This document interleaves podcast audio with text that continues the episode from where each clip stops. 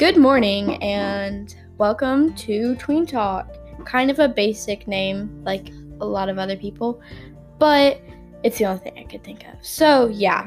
Um, anyways, today I am not really talking about or giving advice on anything. I'm just going to be doing an introduction. So, yeah, I'm Addie. I'm from Texas and I'm 12, about to turn 13 in seventh grade. This podcast is just going to be mainly about struggles that other middle schoolers go through that maybe I can help with, maybe not. We all have our own different things. But as I know, like from my experience, I've gotten in a lot more drama this year just from the start of the year than I did in sixth grade, which is really sad, honestly.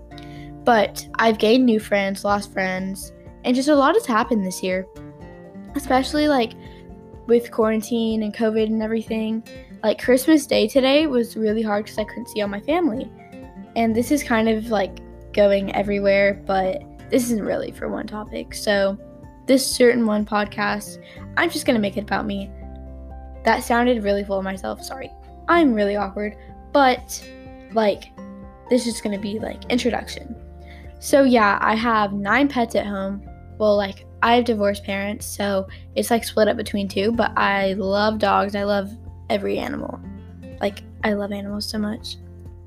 And I'm just here to be like your support, and I can try and give advice. Like, I've heard from my friends that I'm good to talk to, and I think I am because I think I give good advice, but I don't want to like say that I'm not and then not be.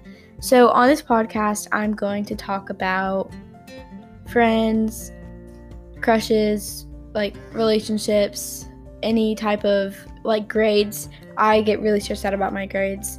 Anything that middle schoolers deal with. Like it may not be the same for all of us, but I know most of us go through a lot of similar things. So that's what I'm here for. Um, yeah, this one's gonna be short. So bye, and I hope you join next time.